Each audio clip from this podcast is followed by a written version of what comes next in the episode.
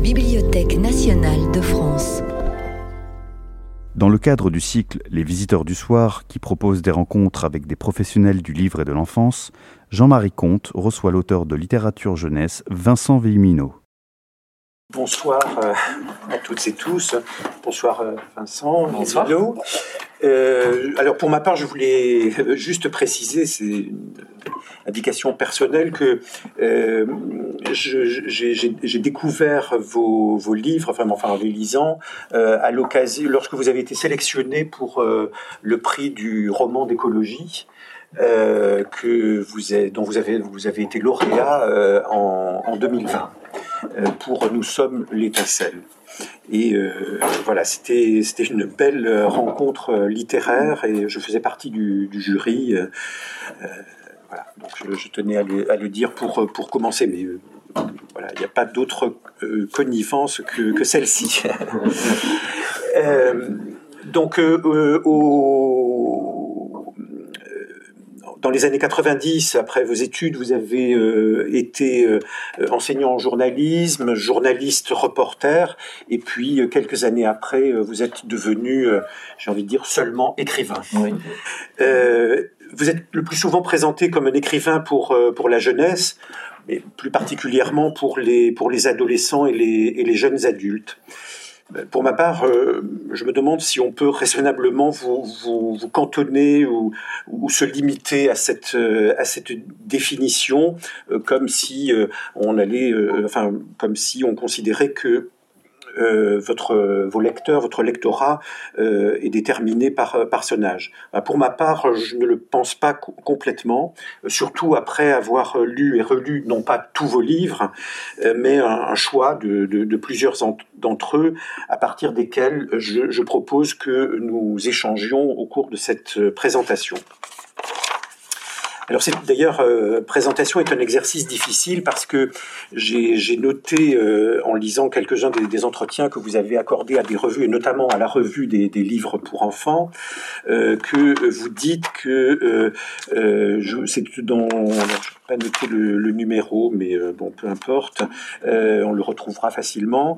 Je pense qu'en tant qu'auteur je vous cite hein, je pense qu'en tant qu'auteur on ne doit pas s'expliquer qu'on doit au contraire se taire sur ses intentions euh, euh, ce qu'on visait en tentant tel texte. Sinon, ce serait surévaluer l'auteur et sous-évaluer le rôle du lecteur dans le processus littéraire.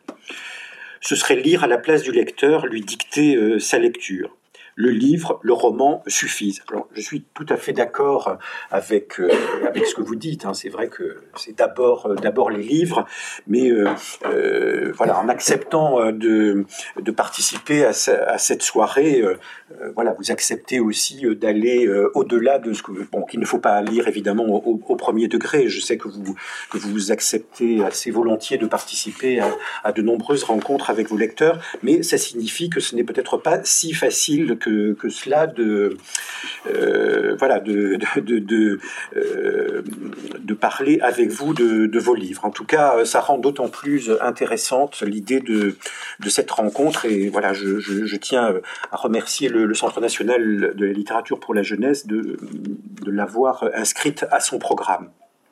Et à cette occasion, je voudrais aussi saluer le, le travail long et patient euh, euh, qu'il a, qu'il a fallu euh, faire pour euh, rédiger cette, cette mmh. bibliographie. Je crois que c'est Christophe Patrice, on va le citer, euh, qui l'a qui l'a rédigé. C'est voilà, c'est très important et ça donne déjà une, une indication vraiment très très précise de, de l'abondance et de la diversité de, de votre œuvre. Et je sais aussi que pour les parce que vos livres sont très souvent euh, présenté euh, dans la partie critique de la revue des livres pour, enfants et ça suppose pour les, contributeurs euh, voilà de, souvent se, se, confronter à ce qui à ce que vous écrivez et comme l'a dit Corinne Bouquin pense pouvoir dire avec beaucoup de, plaisir. Euh, voilà. Et ça, permet aussi de, le faire partager euh, au-delà euh, au-delà des, cercles des jeunes lecteurs. Alors au cours de, notre lecture, euh, nous parlerons euh, de l'écriture de, vos livres, euh, peut-être en se concentrant aussi plus en détail sur, certains d'entre eux, hein, comme nous l'avons prévu. nous aurons aussi le, plaisir de, vous entendre lire quelques pages de vos romans. Euh, et puis, euh, évidemment, bon, je, voilà, on, on, on, on s'attardera, euh, on s'attardera sur plus, plus particulièrement sur sur quelques titres, avant peut-être, si vous l'acceptez, de, de, parler de ce que vous êtes en train de du, du travail que que vous qui est, qui est en cours, de ce que vous écrivez en ce moment. Sous le contrôle de mon éditeur qui est là dans la salle. voilà. Euh, alors, euh, bah, peut-être pourriez-vous justement commencer par nous lire euh, un passage d'instinct.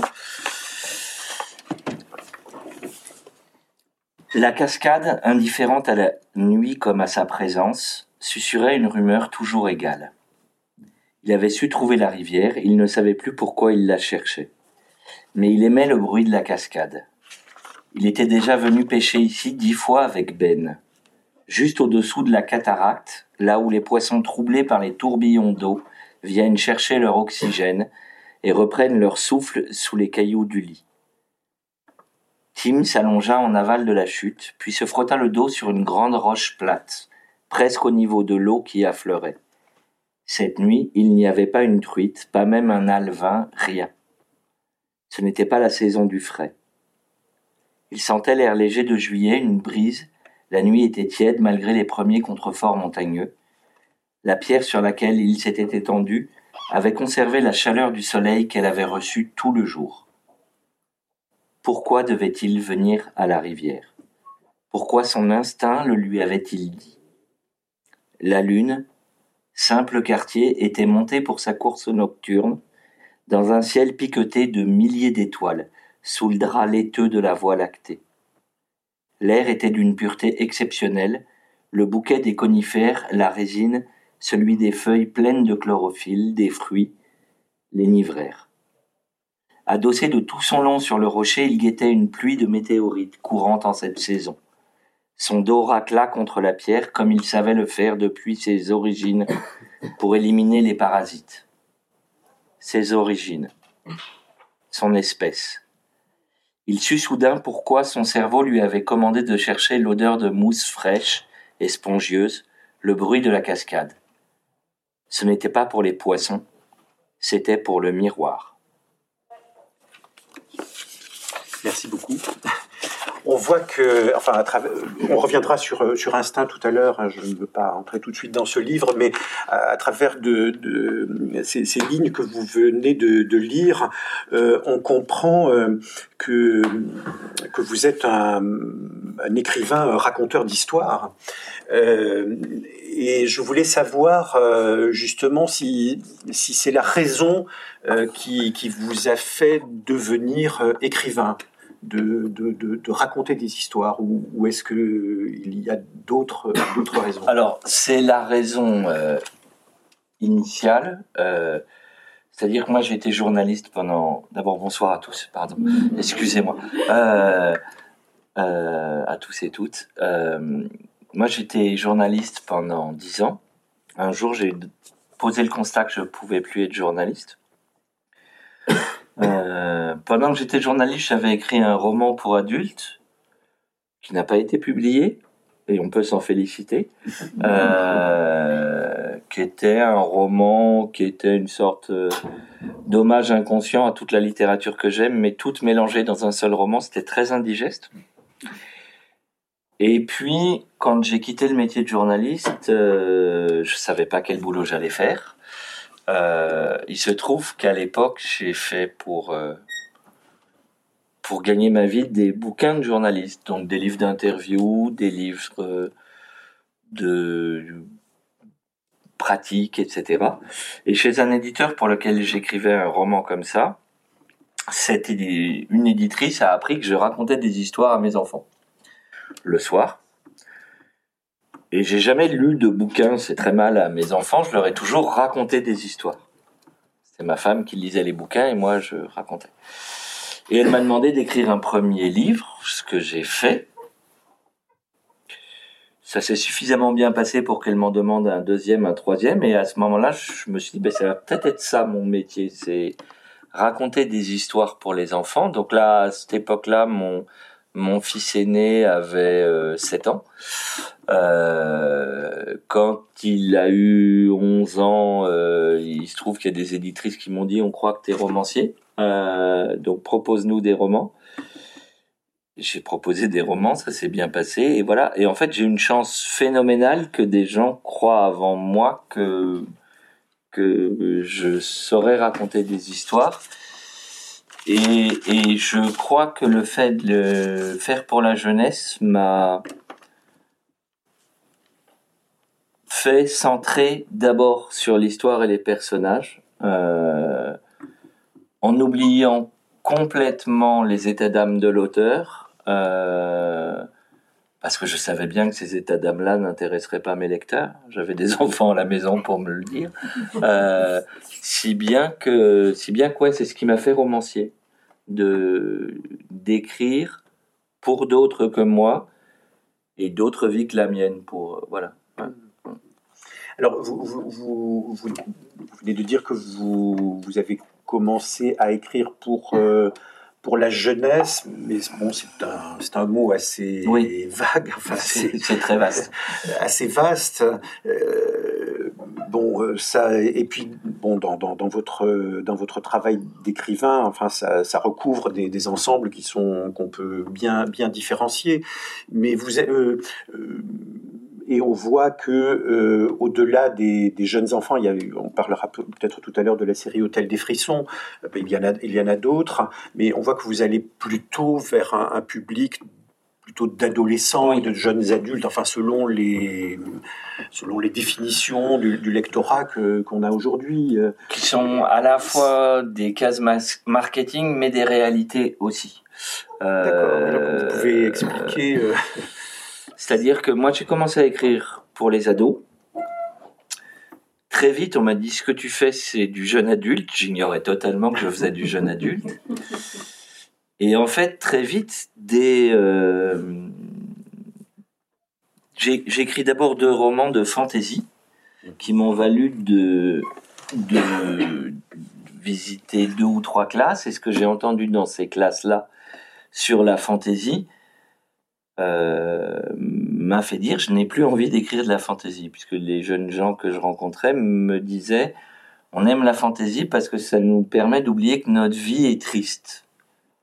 Je me suis dit je ne vais pas faire un, écrire des livres pour permettre à des jeunes gens d'oublier que leur vie est triste. Je vais écrire des des bouquins pour leur permettre de réaliser que leur vie est intéressante. Euh, voilà. Donc j'ai quitté la fantaisie quand j'ai écrit ma première série qui est Instinct, là, dont, dont j'ai lu un extrait. J'ai écrit peut-être le bouquin dont je me figurais que des adolescents de 11-12 ans auraient envie d'une histoire comme celle-là, c'est-à-dire un thriller, un récit de pleine nature, de voilà, euh, sans avoir trop lu de littérature jeunesse euh, jusque-là, donc j'étais assez ignorant de ce qui se faisait, de ce qui se faisait pas, euh, de ce qui existait en littérature jeunesse en France ou, pas. Euh, il se trouve que j'ai découvert à cette occasion-là, parce que le bouquin a bien marché, été invité dans des salons, donc j'ai découvert qu'il y avait des salons presque tous les week-ends en France, ce que j'ignorais complètement. J'ai découvert qu'un certain nombre des lecteurs qui se présentaient à moi n'avaient pas du tout l'âge de mon fils, mais parfois le double, voire le triple. Euh, et donc, je me suis retrouvé devant un public, je ne sais pas si ce sont des jeunes adultes, mais j'ai très vite compris que, euh, en fait, c'était pas une catégorie d'âge, mais une sorte de genre littéraire en soi. Euh, le, la littérature euh, young adult, euh, le, c'est une façon d'aborder le monde, une façon de regarder le monde, comme le polar en est une façon, comme euh, euh l'ASF en est une façon. C'est voilà, c'est une spéculation sur le monde qui est très particulière puisque c'est une spéculation initiatique. Je prends le parti que mes personnages ne savent pas ce qu'ils découvrent, ne le connaissent pas, le découvrent à cette occasion-là et qu'ils n'ont aucune usure par rapport à ce qu'ils découvrent. Et ça m'a intéressé, euh, ça m'a intéressé d'écrire à la fois dans une catégorie d'âge, c'est-à-dire de m'adresser à des ados qui sont des bons lecteurs, euh, qui sont, contrairement à l'image qu'on en a, souvent des lecteurs plus exigeants que le lectorat adulte, parce qu'un ado, soit ça lit plus du tout, soit ça lit beaucoup. Donc quand ça lit beaucoup, ben ça a l'occasion de, de confronter des, des romans. Euh, voilà. Et en même temps, dans une, dans une catégorie de genre qui me plaisait. Ouais. Et, euh, et pour tout dire, euh, vous me dites si je suis trop long dans mes réponses. Hein. Mais à la fin d'Instinct, au tome 3 d'Instinct, j'avais écrit une fin tout à fait désespérée et désespérante. Euh, et mes éditrices chez Nathan, euh, Céline Chervet et Eva Grinspan, m'ont dit Vincent, tu fais ce que tu veux, mais nous, on a pour, euh, pour habitude de considérer que la littérature jeunesse ne doit pas désespérer. Euh, c'est amusant, je crois que dans la loi de 49, c'est formulé ne doit pas décourager. Il me semble que c'est démoralisé. Mais en tout cas, c'est mentionné comme tel. Bref. Et je me suis dit, c'est un critère intéressant. Donc j'ai réfléchi. J'ai fini par écrire une autre fin, qui est, pas fleur bleue, hein, mais, euh, mais qui pour autant euh, est moins, était moins désespérée. Euh, mes éditrices m'ont fait l'amitié, sans même me le dire, de mettre un flash code à la fin du, du bouquin pour publier la fin initiale telle que je l'avais prévue, ce que j'ai trouvé assez classe. Euh, voilà. Moi, ça m'a valu la chose la plus difficile pour un romancier, c'est-à-dire que j'avais tué deux personnages et j'étais obligé de les ressusciter. Euh, ce qui est pas facile hein, quand on a fait le deuil d'un personnage de, de, dire non, en fait, il était vivant. Euh, voilà. Mais ça a été derrière mon guide. Et en fait, j'écris de la littérature jeunesse aussi pour ça. C'est-à-dire, j'écris sur des réalités qui sont difficiles. Beaucoup de mes romans sont noirs, un peu terrifiants, un peu parfois tristes. Mais parce que je suis en littérature jeunesse, je suis obligé de chercher où est-ce qu'il reste de la lumière là-dedans. Et je trouve ça, voilà, intéressant d'être là, d'être à cet endroit. C'est une réponse super longue à la question. Peut-être juste pour euh, rester euh, là-dessus, euh, avant de revenir à une question plus générale, vos personnages en même temps, bon, vous, vous, il y en a beaucoup qui meurent. Hein. Oui. Euh, c'est vraiment, ça c'est le côté très très noir. Ça rend la, la lecture, euh, bon, euh, ça rend souvent très mélancolique hein, quand, quand, on quand on lit vos livres.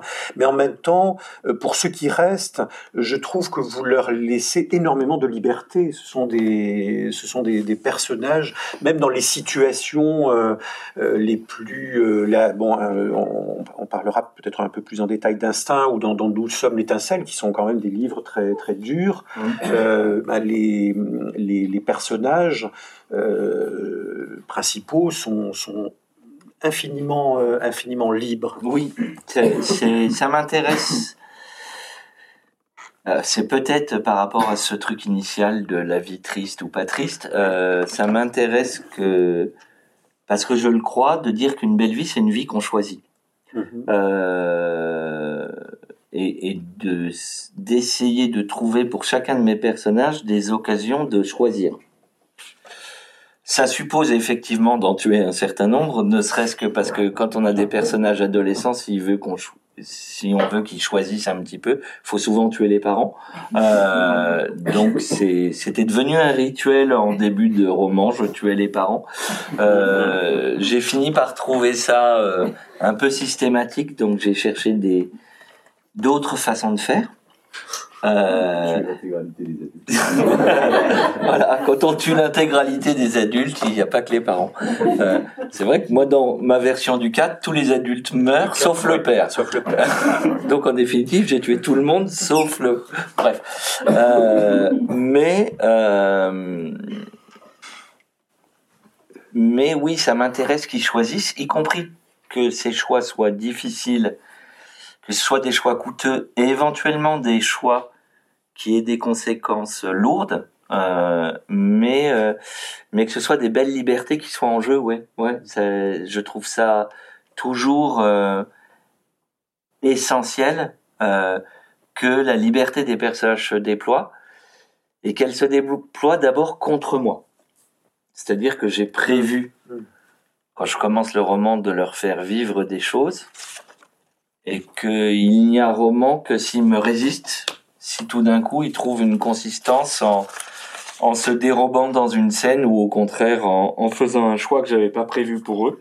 Et c'est à partir de là que je sais qu'il y a un roman. Donc il faut qu'ils soient libres, y compris vis-à-vis de leur auteur. Euh, sinon, c'est des marionnettes. Euh, et, et c'est beaucoup moins intéressant pour moi à écrire et beaucoup moins intéressant pour le lecteur euh, de les suivre. Et justement, ça me permet de, parce que je voulais, euh, en vous en, vous en, en entendant parler de cette façon de vos personnages, euh, comme on va venir à votre, à votre écriture, plus, plus précisément, euh, et que vous, êtes, vous êtes un, un, des rares romanciers, à ma connaissance, qui remercie ses personnages à la fin de, euh, à la fin de, de son œuvre. Justement, euh, là, c'est à la fin du volume 1 de, de Instinct, enfin en poche. Euh, enfin, je tiens à remercier Sharif, Laura et Tim, sont les trois personnages principaux, pour le bout de chemin et pour la suite. Mm. C'est euh... et, c'est pas du tout. Euh, enfin, je, je trouve pas ça anecdotique. Enfin, ça m'avait, ça m'avait beaucoup euh, marqué de, de lire euh, parce que les, vos remerciements sont très très développés. On, mm. on, y reviendra vraiment. Je crois que là, vous devez avoir. Euh, un record, un record oui, de non ah, dans la façon de remercier c'est quand même très très singulier mais en tout cas voilà vous, vous remerciez vos personnages donc ça, ça veut dire quand même combien vous, vous êtes attaché euh... En fait, mon, moi, je considère que le métier de romancier, c'est d'inventer des personnages qui vont devenir vrais, mmh. euh, qui vont prendre une réalité euh, et et, et qui vont prendre vie. Et à un moment, je dois prendre suffisamment de distance avec eux pour les considérer comme des personnages qui ont pris vie, auxquels je crois suffisamment pour être attentif à eux, pour, euh, pour les suivre, euh, pour les admirer éventuellement, mm -hmm.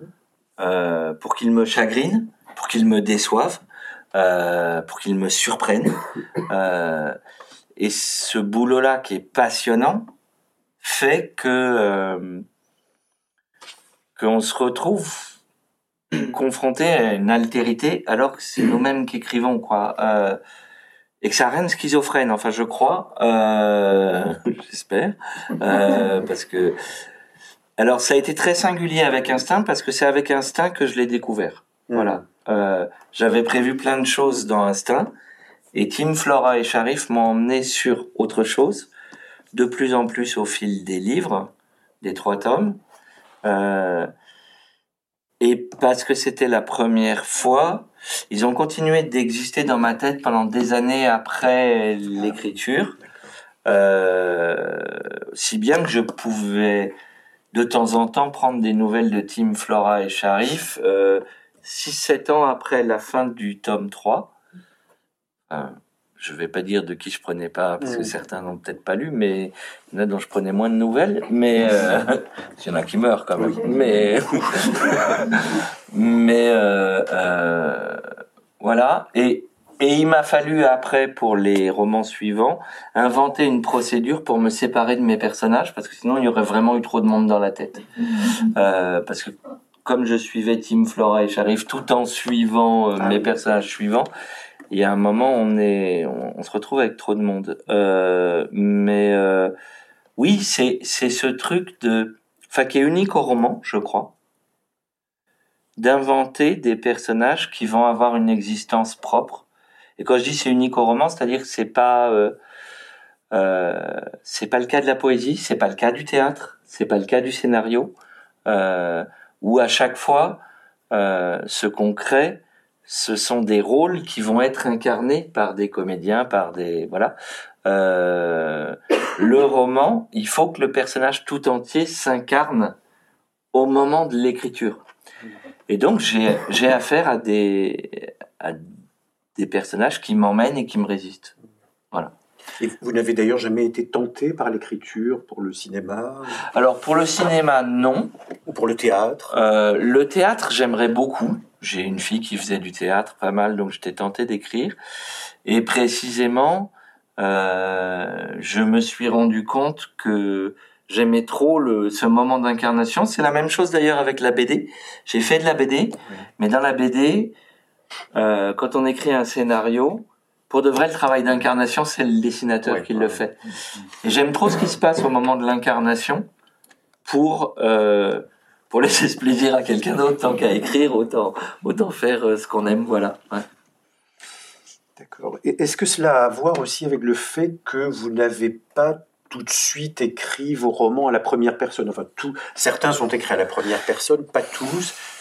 Et voilà, est-ce que ça a quelque chose à voir? Et si oui, comment euh, l'écriture est venue? Parce que euh, il y a euh, U4. Euh, c'est le premier qui est écrit voilà, à la qui première est écrit personne. à la, à la Ouais. première personne, hein, Ouais. Avec une narratrice. Le Et, copain. et le copain Ouais. de, de la fille du, du tueur, ou, ou Lille, enfin parmi ceux dont on a prévu de parler ce soir, sont écrits à la première personne, les autres non. Alors, le, moi, mon, ma pente naturelle, c'est d'écrire à la troisième personne, précisément pour garder cette distance avec les personnages. Euh, et d'écrire au passé, précisément pour me dire aussi que l'histoire qu'ils vont me raconter, ils la connaissent avant moi.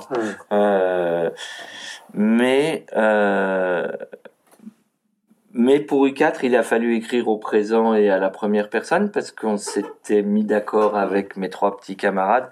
U4, c'est un projet particulier puisqu'on l'a écrit à quatre auteurs, quatre romans qui sont sortis le même jour et où notre personnage principal est un personnage secondaire dans les trois autres romans.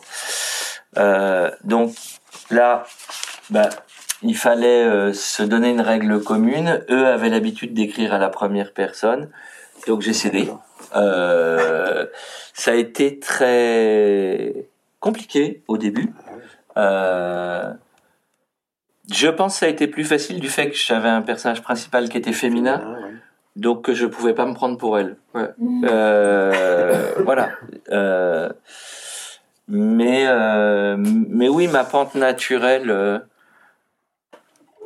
est quand même le la troisième personne. Là, euh, je suis en train de réfléchir à un nouveau projet. Euh, il faudrait qu'il soit écrit à la première personne, mais ça me coûte un peu. Donc, euh, je suis en train de négocier euh, des trucs pour trouver un moyen de le faire quand même à la troisième personne. Je trouve ça plus, d'abord, ouais, plus romanesque et plus facile et, et moins plus américain, j'ai envie de dire, dans la dans la dans la distance qu'on a avec euh, ces personnages. Euh, le but, c'est quand même que le lecteur ou la lectrice rentre en amitié avec mes personnages. Moi, il faut donc que j'ai la même distance d'amitié avec eux, qui est pas une distance d'identification, mais d'amitié. Et pour être dans cette distance d'amitié-là, bah, il faut ne pas me prendre pour eux, ni eux pour moi. Ouais. Je peux peut-être citer tout de suite le nom des trois autres écrivains qui ont participé Oui. à, à l'aventure Je les ai 4, honteusement- euh, Florence Inkel, Yves Grevet et Carole Trébor. Oui. Alors, justement, euh, bon, c'est intéressant de, de voir comment, euh, comment vous, vous écrivez. Et euh, bon, vous, vous dites souvent que écrire, c'est une aventure collective. Mhm. Euh, Est-ce que vous pouvez euh, nous dire ce que vous mettez derrière cette, cette expression Parce que vous êtes, euh, vous écrivez seul. Enfin bon, là c'est différent dans le cas de U4, mais euh, vos, vos li- tous vos autres livres ne sont signés que de votre nom. Alors Oui. pourquoi euh, parlez-vous d'une œuvre collective? Alors, euh, d'abord parce que la littérature en soi, c'est une œuvre collective. C'est une œuvre où l'auteur ou l'autrice font leur boulot et le lecteur et la lectrice font leur boulot. Euh, ce qui est essentiel, c'est que pour que survienne de la littérature, il faut les deux. Euh, puisque la littérature, c'est ce qui survient entre deux personnes par le truchement d'un livre. Ça, c'est une première chose, c'est qu'on fait pas œuvre seule. Euh, et puis, il y a ce lien très particulier que moi j'entretiens avec mes éditeurs. C'est-à-dire que je, depuis le début, c'est des éditeurs qui m'ont mis en chemin, des éditrices en l'occurrence. Euh, depuis le début, on m'a signé des contrats avant que j'ai écrit euh, des livres. On m'a signé des contrats sur la foi de 20 pages, de 50 pages ou d'un synopsis auquel personne ne croit, puisqu'on ne sait pas encore où les personnages vont nous emmener, mais on fait un synopsis et puis on fait semblant de croire tous. Euh, et, et, euh, et je suis convaincu que je ne ferais pas le même livre si c'était avec un autre éditeur et une autre maison. Voilà. Euh, et et, et euh, c'est parce qu'on est nourri d'une littérature commune, c'est parce qu'on est nourri de conditions communes, c'est très concrètement parce qu'on écrit dans un contexte industriel, parce que j'ai des éditeurs qui me payent des avaloirs qui me permettent de prendre mon temps. Très sincèrement, allez, on va prendre les grands exemples. Dostoïevski euh, a écrit un seul livre dans l'urgence, Crime et Châtiment. Parce qu'il était fauché, il avait des dettes de jeu gigantesques, etc. Pour moi, c'est son meilleur. Euh, et je pense que écrire l'histoire d'un étudiant fauché qui assassine son usurière quand on est soi-même fauché et que euh, il faut écrire un livre pour rembourser ses dettes, il y a quelque chose d'une perfection qui s'est retrouvée là. Mais lui écrivait dans des lettres à des amis si j'avais eu plus de temps pour écrire Crime et Châtiment, quel roman j'aurais fait. Euh, voilà. Quand lui écrit ça, moi je peux très modestement à mon niveau me dire les conditions, mes conditions d'écriture, les conditions industrielles de la production d'un roman en six mois, en 18 mois, en trois ans, euh, selon euh, le temps que réclame l'histoire, sont essentielles. Mm. Euh, le sur Nous sommes l'étincelle, vous avez un monsieur là derrière avec qui j'ai travaillé pendant 18 mois. Je crois qu'on a discuté au moins cinq jours par semaine pendant 18 mois de, de ce bouquin. Alors parfois c'était une discussion de deux minutes, parfois c'était une discussion de trois heures. Euh, mais voilà, euh, pour écrire L'île, euh, qui est un livre que j'ai fait en feuilleton, donc en publiant un chapitre par jour pendant tout le confinement, j'avais un éditeur, une éditrice, puisque moi j'écrivais toute la journée, entre 12 et 14 heures par jour pour pouvoir faire ça. Ben, mes éditeurs et éditrices, forcément, eux, ils travaillaient la nuit pour qu'on puisse publier le lendemain. Euh, donc ces aventures collectives là, euh, ça imprègne l'écriture, ça donne à l'écriture soit un temps de maturation nécessaire, soit une urgence nécessaire, qui fait qu'on n'écrit pas pareil. Mm. Euh, et, et, donc pour moi, on arrive toujours à quelque chose de collectif, jusque dans des détails. Euh, tous mes lecteurs commencent U4 avec ce visage mm. en tête, qui n'est pas le visage que moi j'avais quand j'ai écrit. Mais il reste que la lecture, donc le moment où ça devient littérature, est nourri de ça. Donc, que c'est une aventure collective, je dois faire avec. Alors, il se trouve, je m'entends bien avec mes éditeurs, donc on a pu discuter la photo de départ par rapport à ce visage final, euh, je peux vous dire qu'il y a eu du Photoshop, quoi, mais euh, mais il reste que c'est pas elle que moi j'avais en tête et que euh, et que la lecture elle est nourrie par tout ça que je ne peux pas ignorer. Et que on écrit pour faire naître des images dans la tête de chaque lecteur. Et que tout ça va y contribuer ou pas, ou va embarrasser, ou va voilà.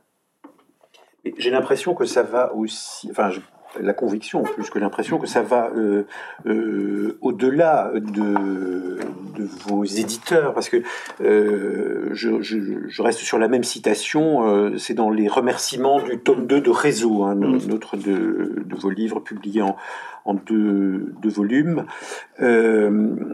Il reste donc, oui, vous parlez d'œuvres collectives qui s'appuient sur le travail d'une Dream Team. Et donc, il y a vos éditeurs, il y a votre famille, oui. les, les miens, comme, comme vous dites, euh, à chaque fois que vous les remerciez. Et vous y avez fait allusion tout à l'heure, lorsque vous, avez parlé de, de, de, de l'écriture d'un livre qui était, enfin, à partir d'une histoire que vous racontiez à votre fils.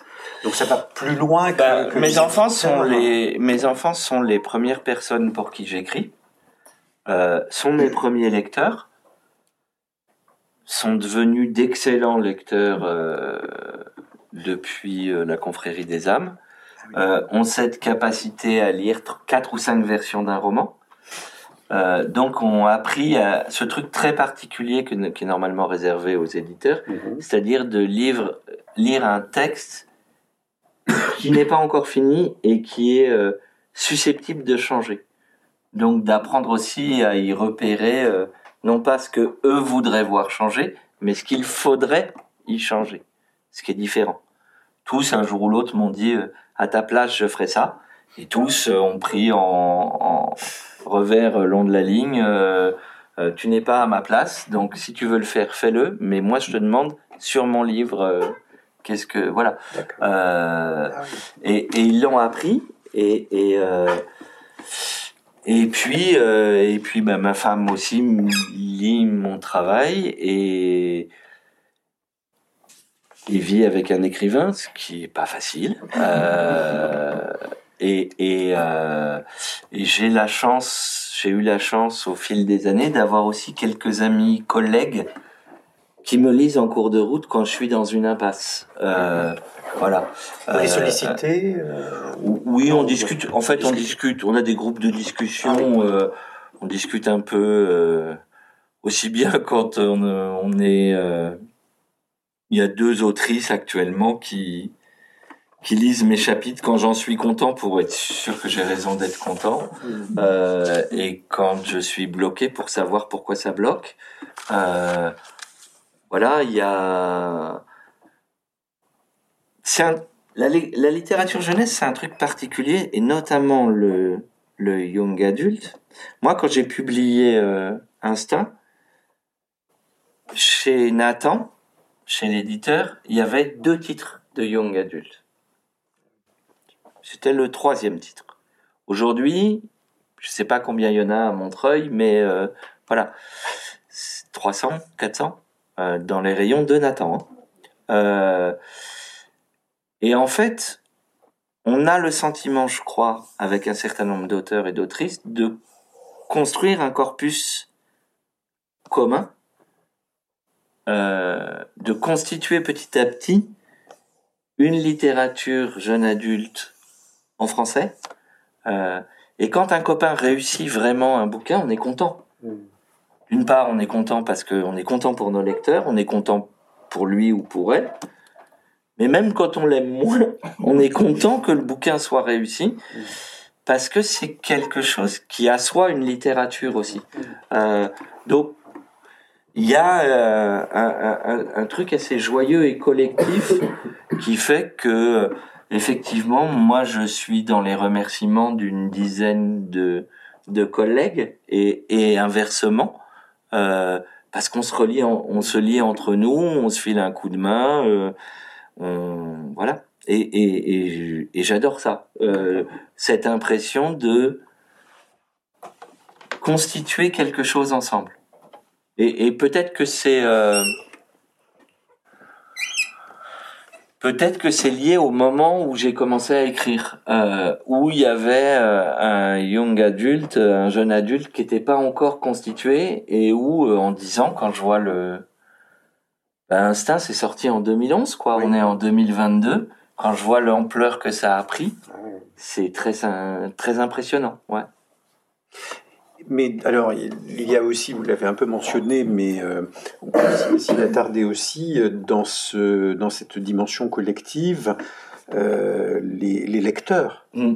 Euh, alors bon, c'est vrai pour Lille, parce que Lille a été écrit, comme vous l'avez dit, euh, sous forme de, feuilleton. Alors il faut peut-être dire comment ça, ça a été écrit. C'est pendant le premier en, en, mars 2020. vous aviez un peu peut-être commencé avant l'idée de, ce livre, mais ça s'est vraiment cette aventure collective a pris a pris corps pendant le premier confinement. en fait, un an là, les lecteurs ont eu un rôle très. Ah oui, ils ont, ils ont eu un rôle essentiel. Voilà. Ils ont eu un rôle essentiel. En fait, moi, j'avais, j'avais été en, j'étais allé euh, pendant deux mois sur l'île d'Aix, de janvier à mars 2019, pour écrire un bouquin qui s'appellerait L'île, dont on avait discuté au Montreuil précédent. Euh, j'avais une résidence d'écriture, j'étais dans le sémaphore avec ma femme et ma fille la petite dernière. Et voilà, on a vécu sur l'île au rythme des marées. moi, j'ai mené mon enquête pour savoir si l'île était coupée du monde, comment elle survivrait. Et j'avais commencé d'écrire et ça se passait plutôt pas mal. Et puis j'ai quitté l'île et plus une ligne ne venait. J'étais déçu de tout. Donc je me suis dit, bah, ça va être un de ces très nombreux débuts de romans qui restent dans mon ordinateur et qui ne trouvent pas de fin. Comme si vous n'aviez plus d'inspiration. Parce que j'avais quitté l'île et ah que voilà, ça, ça aurait dû s'écrire là-dessus. Donc il aurait fallu plus de résidence d'écriture.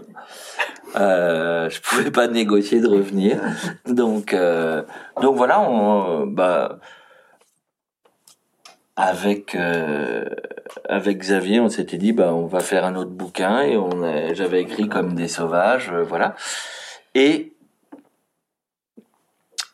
au premier soir du confinement, donc le mardi soir, je me dis c'est pas possible quand même, on est coincé là tous chacun. Euh, je pense à tout ce qui se passe en termes de lecture dans les collèges, les lycées, avec ce quart d'heure lecture euh, proposé à tous. Et je me dis, faut vraiment qu'on propose un quart d'heure lecture chaque jour. Et on se retrouve comme comme mes gamins sur l'île euh, confinés. Donc j'étais plus sur l'île, mais on était chacun une île, quoi. Hein, non, je me suis dit, essayons de le relancer à ce moment-là, j'avais écrit sur l'île à peu près un tiers du roman. Donc je me dis, c'est bon, j'ai de l'avance. J'appelle Xavier le mercredi matin. Je lui dis, si on lançait un feuilleton euh, avec un chapitre par jour pendant tout le confinement, il me dit banco. Le vendredi, on pouvait mettre en ligne le premier, euh, le premier chapitre. La presse était prévenue. Si bien que le premier dimanche, il y avait 9000 lecteurs devant l'île. Donc ça, c'est c'est ce truc merveilleux de travailler de façon artisanale dans des gros groupes d'édition qui ont à la fois euh, la souplesse de de se lancer sur un projet sans voir la suite et en même temps une certaine force de frappe quoi. Ce serait un porte-avions qui manœuvre vite. Euh, donc là-dessus, voilà, on se lance. Et la mauvaise nouvelle, c'est que le lundi ou le mardi, je, je réalise très vite qu'en fait, un feuilleton, ça s'écrit pas comme un roman. Et donc, je croyais avoir euh, trois semaines d'avance, et qu'en fait, j'avais 48 heures d'avance. Euh, et que bah, il a fallu beaucoup, beaucoup, beaucoup travailler très vite. Euh, assez vite, on a institué que le dimanche, on publiait pas. Ensuite, on a décidé que le samedi c'était chômé aussi. Et, c'était d'autant, ça s'est compliqué d'autant que euh, mes filles ont enregistré une version audio pour en faire un livre audio qui a été diffusé euh, par la filiale euh, audio de PKJ. puisqu'elles avaient, j'ai une fille musicienne, donc elles avaient des micros chez nous, de quoi créer des ambiances sonores, etc. Et donc, euh, il fallait qu'elle l'ait au moins 24 heures avant pour pouvoir enregistrer le truc. Et donc, il a fallu regagner un peu de temps. Voilà. Donc, ça a été une aventure euh, assez incroyable là, parce que, en fait, on était épuisé physiquement. Euh, vraiment, moi, je me suis retrouvé à écrire 500 pages en, deux mois, ce qui normalement me prend 16 à 18 mois. Euh, donc, on était vraiment tous rincés, aussi bien les éditeur, éditrice que, que moi, mais on a reçu pendant toute la publication euh, des signes de d'enthousiasme, de d'une certaine importance de ce qu'on était en train de faire. Il y a des gens qui nous ont dit que c'était essentiel pour eux, qu'ils n'arrivaient pas à lire. Beaucoup de gens se sont retrouvés en panne de lecture pendant ce confinement, comme si la littérature déjà écrite était impuissante à, à expliciter ce qui était parfaitement neuf, mais qu'en revanche, ils pouvaient lire un truc en train de se faire. Euh, il y a des gens qui nous ont dit que c'était important, il y a des liens qui se sont créés. On se retrouvait tous les soirs au moment de la publication sur ma page Facebook et certains soirs, il y avait 200 personnes qui discutaient ensemble, des habitudes qui se sont prises, ah des gens qui ont échangé, euh, des voilà, on se retrouve euh, un truc super bizarre ou quelqu'un qu'on n'a jamais croisé, bah, ça fait trois soirs de suite qu'il intervient pas sur le chapitre, donc on lui met un petit message, et puis nous on apprend qu'il a le Covid et que ça va pas bien, et on se met à prendre des nouvelles de santé de quelqu'un qu'on connaît pas, juste parce qu'on est lié par parce qu'on est en train de fabriquer quoi.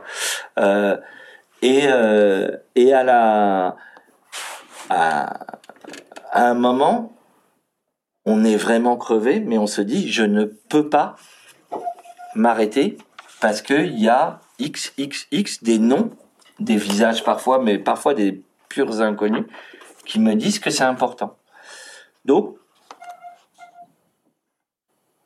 j'ai envie de dire, c'est la seule fois où j'ai fait du spectacle vivant, quoi. Euh, c'était euh, des fois, t'es pas à ton top, mais tu y vas parce que la salle est pleine, quoi. Euh, et, et, et j'ai vraiment vécu ça comme ça. Donc je voulais mentionner, il y a un certain nombre de lecteurs qui sont mentionnés dans les remerciements, qui sont ceux qui ont été là le plus souvent sur la page Facebook tout du long, qui ont été d'une fidélité qui a fait que moi j'ai pu être fidèle aussi, ouais.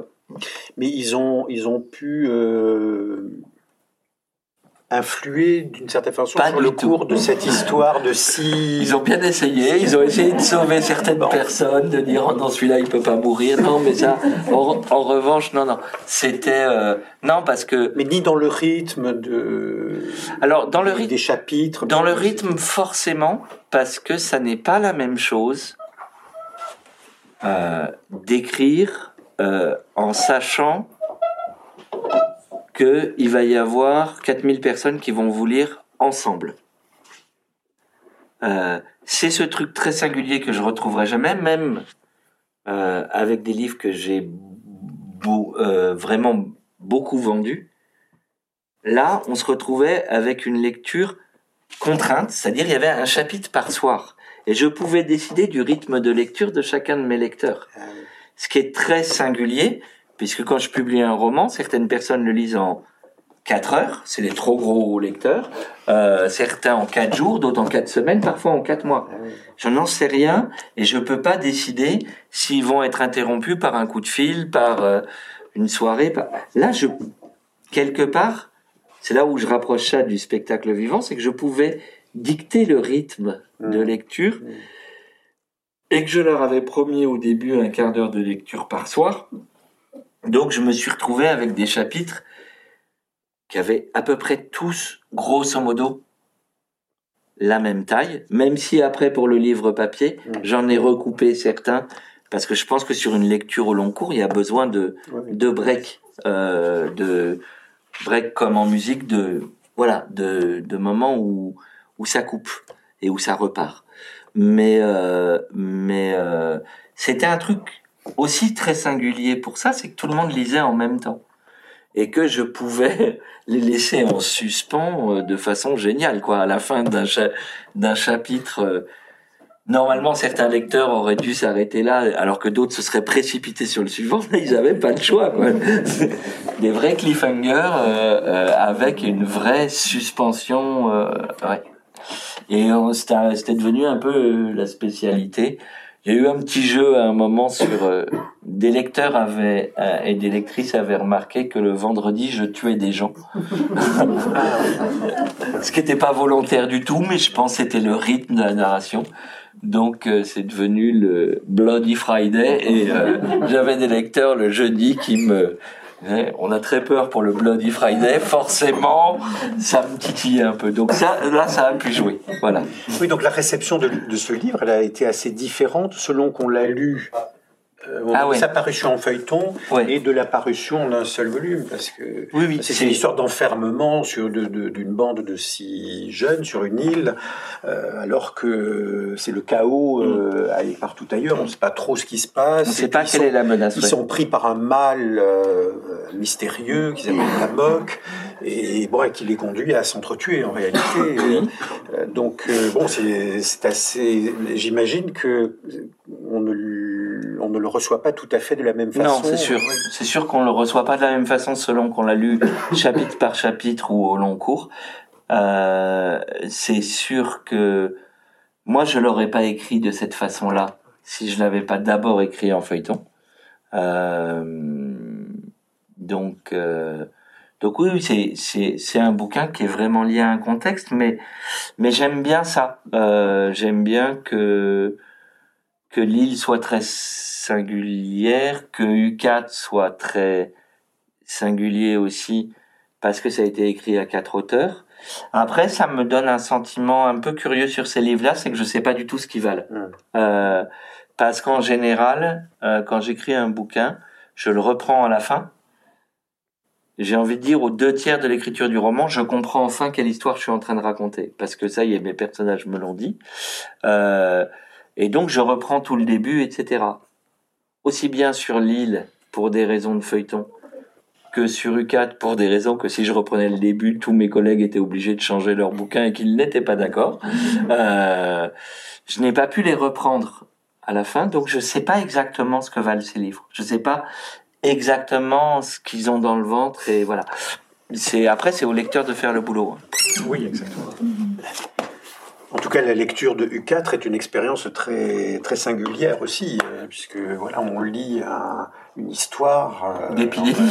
alors euh, oui, il y a, non, je, non, je ne pensais. Enfin, il y a, il y a aussi cet aspect, mais c'est écrit par quatre.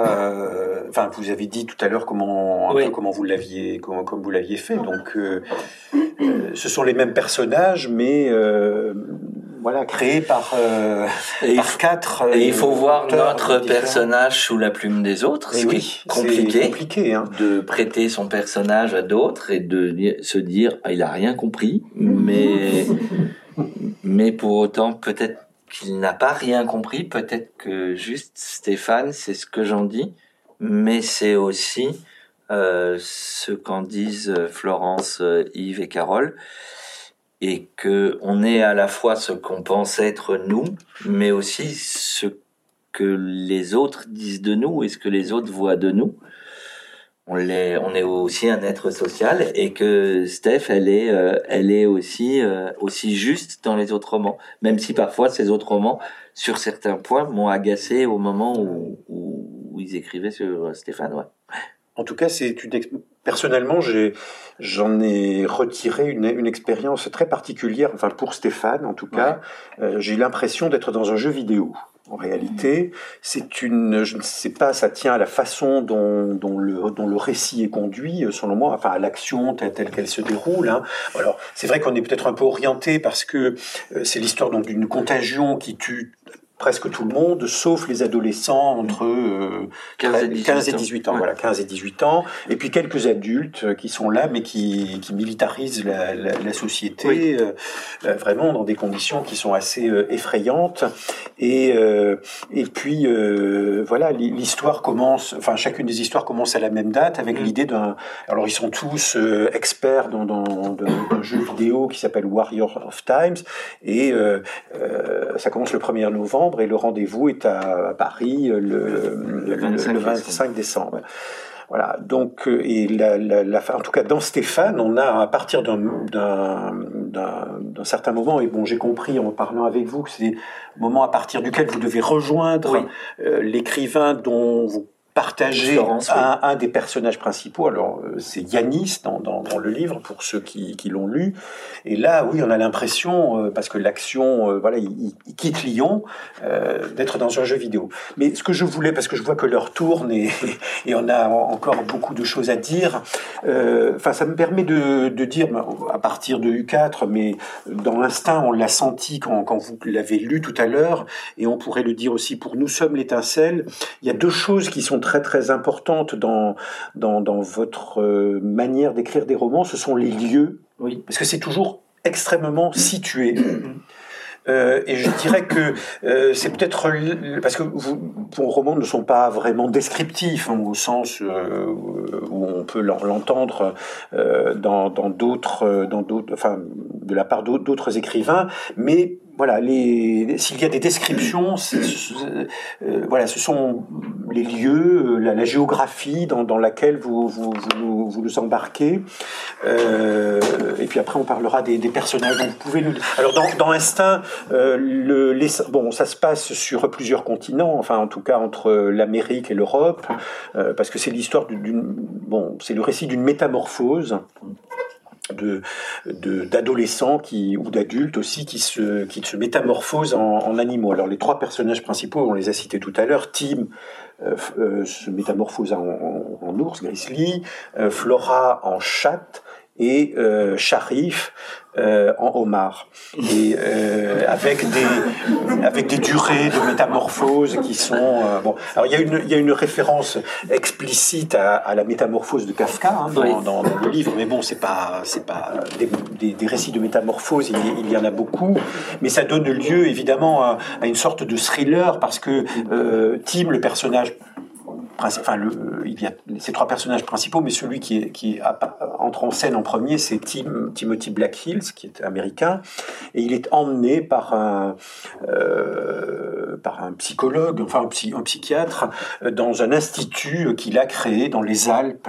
Euh, voilà. Et donc là, c'est très, parce qu'ensuite toute l'action, euh, il y a les ceux qui se métamorphosent et la métamorphe sont les gentils métamorphosés et puis les, les méchants métamorphosés. Et il y a, il y a une une guerre entre eux, euh, vrai, oui, une vraie guerre hein, finalement. Euh, voilà, donc euh, beaucoup beaucoup de péripéties. vraiment, c'est un livre très prenant et, et c'est passionnant. Enfin, pour les lieux, là, on est vraiment embarqué dans un dans un voyage. je ne sais pas comment vous réussissez à faire ça, mais en tout cas, on le retrouve dans beaucoup de. Bon, on le disait pour l'île d'Aix, et en même temps, si on connaît les lieux, c'est mon cas pour l'île d'Aix. En même temps, on a beaucoup de mal à se situer. on vous expliquez, je crois, à la fin que vous avez changé brouillé euh, les pistes aussi en changeant les noms, euh, les, situations. Mais bon, et, pour les pour les Alpes, c'est un peu pareil parce que si on, on essaie, on se dit ah bah tiens, ça doit être là, j'ai été à cet endroit, mais c'est pas tout à fait pareil. Bon, je décale quand euh, il y a, voilà. voilà. Et vous pouvez nous, nous dire justement l'importance de, de, Alors pour moi, situer, j'ai écrit instinct. J'ai écrit instinct quand je vivais dans les Alpes du Nord. Euh, j'ai écrit L'île après un séjour sur l'île d'Aix. J'ai écrit Comme des sauvages qui se passe en Ardèche au moment où je suis arrivé en Ardèche. J'ai écrit Le copain de la fille du cœur qui se passe euh, dans un, internat en Suisse et j'ai en face de, du bord du lac Léman où je vivais. Donc pour moi, le, le lieu est une chose essentielle. Euh, je pense, je le, je le conceptualisais pas du tout au début et je pense en fait que c'est le choix essentiel euh, de de ma narration. Pas dire que tout part de là euh, Oui, c'est il y a un moment, euh, je vais décider où ça se passe et ça va générer beaucoup de choix. Alors ça peut m'obliger à aller sur place, ça a été le cas pour Stéphane dans U4. Ça se passe à Lyon. J'étais, c'est une ville que je connais mal, donc j'ai décidé que Stéphane connaissait mal cette ville. Donc j'ai décidé qu'elle venait de s'y installer.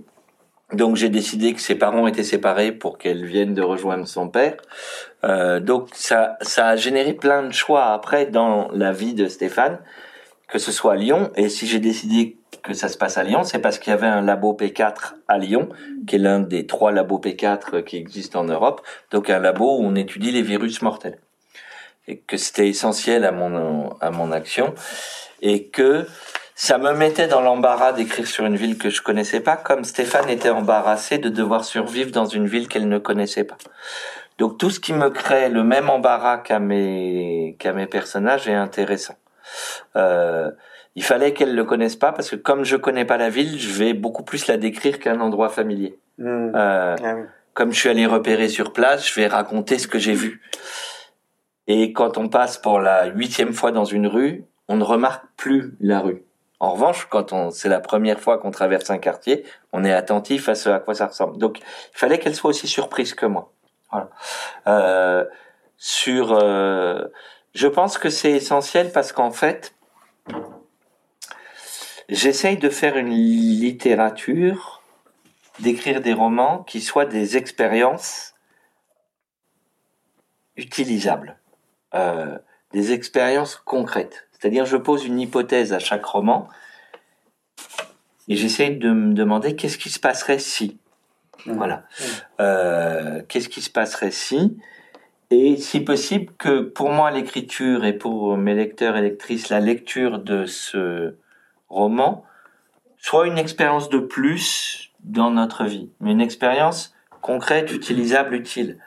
Euh, ce qui veut dire qu'il y a toujours une spéculation politique, et ce qui veut dire que le danger, ce serait le hors-sol, le théorique. Euh, donc, en m'obligeant à me mettre dans un lieu, en m'obligeant à, m'infliger une météo, c'est-à-dire je décide toujours, ben voilà, euh, c'est la météo de telle année, et je regarde euh, le matin, est-ce qu'il pleut, est-ce qu'il fait beau?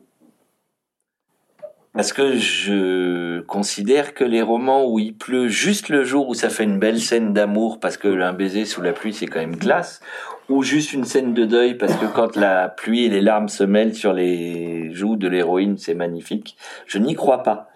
Euh, et que la première question que qu'on se pose chacun tous les matins, c'est quel temps il fait? Pour savoir comment on va s'habiller. Et donc il faut que ce soit une question qui se pose à mes personnages. Euh, donc, je suis dans un lieu, j'ai des saisons, il y a un impact de ces saisons sur le lieu. Il faut que ça transforme la vie de mes personnages, que ça la complique ou que ça la facilite, que ça l'embellisse ou que voilà. Mais il faut que ça joue. Et tous ces éléments de réel là, aussi bien la végétation, les animaux, euh, euh, le temps qu'il fait, etc. Tous ces éléments de réel là, quand ils rentrent dans mon roman, il donne une chance à mon roman de rendre compte du réel. Mais il faut d'abord que le réel complique ma tâche pour qu'après ma tâche ait une chance de rendre compte du réel. Voilà. Donc euh, là, je suis en train d'écrire un roman qui se passe dans les Balkans. Bah, je vais aller euh, sur les lieux du roman. J'ai déjà écrit un certain nombre de scènes, dont une scène de fusillade dans un lieu où je ne sais pas s'il y a des arbres. Et quand je vais aller sur place, je vais voir s'il y a des arbres et s'il y a des arbres, ça va compliquer la scène de fusillade. Euh, mais comme dans la vie, une fusillade est plus compliquée en espace naturel parce qu'il y a des arbres qui dérangent. Euh, et donc, si je suis obligé de réécrire cette scène-là en fonction de ça, euh, elle sonnera plus juste. Et si euh, il y a un accident qui survient parce que le décor et pas celui que j'avais imaginé, ça cesse d'être un décor et ça devient un lieu, enfin un lieu habité euh, par les personnages. Et, et, voilà. Je sais pas si je suis clair là. Si, mais, si, si, tout à fait. Et dans Nous sommes l'étincelle, alors c'est encore. Euh, enfin, euh, c'est vrai aussi, mais là, il y a, y, a, y a, une pluralité de, de lieux. Oui. Hein, ça se passe à Paris. Bon, la c'est un, un, roman euh, euh, qui, qui se passe. Enfin, c'est le récit d'une utopie, hein, en réalité, bon, qui échoue, mais bon, partiellement, euh, mais euh, qui se passe en 2025, en 2042, je crois, et 2061, et dans des lieux qui sont Paris, une, une grande forme, enfin la plupart du temps dans une grande forêt en, en Dordogne, et à Grenoble aussi, à, Grenoble, à Montpellier. Euh, voilà. Donc là, on a. Euh, bah là, on a des on a des lieux euh, divers, des lieux plus divers, plus nombreux parce que parce que le récit se déroule sur 35 ans et il me fallait extrapoler. c'est des décors qui sont des extrapolations à partir d'abord d'un article d'un géographe. Euh, il se trouve que j'essayais d'écrire des romans et je n'arrivais pas à les écrire. Et euh, Xavier m'a envoyé un jour, on travaillait pas encore, mais on avait discuté euh, un an avant à Quai du Polar à Lyon, c'était bien entendu. Euh, on aimait la même littérature et, euh, et le même whisky. Soyons honnêtes. Euh, et et et il m'a envoyé un article d'un géographe publié dans l'IB où il expliquait à quoi ressemblerait la France en 2050 si on passait, euh, si le véganisme devenait la loi. Et cet article évoquait un certain nombre de disparitions de pâtures et donc l'extension des zones forestières et notamment la constitution d'une grande forêt probablement au centre de la France. Il se trouve que moi j'avais deux débuts de romans qui n'arrivaient pas à aboutir, donc aller rejoindre la longue liste de mes débuts de romans. Euh, et que je me suis dit, en revanche, si les personnages de ces deux débuts de romans se retrouvent quelque part, il va se percuter là des destins qui devaient pas se rencontrer, donc ça crée quelque chose d'intéressant. Euh, et que j'avais tout d'un coup un décor, cette forêt, pour voilà, pour les faire se rencontrer. Donc c'est ça qui a déclenché le truc. Donc j'ai appelé Xavier, je lui ai dit on fait un roman ensemble, et voilà, c'est comme c'est parti comme ça. Euh, le le truc, c'est que comme c'est un roman qui se déroule sur 35 ans, il fallait que j'extrapole aussi les autres lieux. Donc la forêt, c'était facile. Sur les villes, c'était plus compliqué parce que il y a toujours euh, un aspect purement technique. Euh, où est-ce qu'on en sera en termes de véhicules, de voiries, de construction immobilière, etc. dans ces lieux-là? Je ne pouvais que le supposer en, partant de choses actuelles et en regardant ce qui se fait. Donc, bah, voilà, j'ai fait une cité étudiante en container parce que on a commencé d'en faire. Il y en a une actuellement au Havre. Je me suis dit, si le pétrole devient un problème, qu'est-ce qu'on va faire de toutes ces caisses, euh, puisque les, les portes containers seront inutiles. Ben, on va en faire des campus, quoi. Euh, donc voilà, c'est après on est sur des extrapolations, des des essais de trucs, mais euh, mais en l'occurrence c'est toujours un peu c'est le roman qui va le plus loin dans l'anticipation. Nous sommes mm. l'étincelle. En général, j'anticipe à 5 ans. Euh, donc j'ai pas de problème technique. Euh, là, ça allait plus loin. Et en général, j'essaye d'aller sur les lieux que je raconte. Donc là, dans Nous sommes l'étincelle, il y a beaucoup de lieux que je connais. Euh, j'ai été invité à en parler euh, sur euh, à l'université Stendhal que je transforme en campus dystopique. C'est assez rigolo d'en parler avec les profs de littérature. Euh, ils avaient l'air de pas être surpris.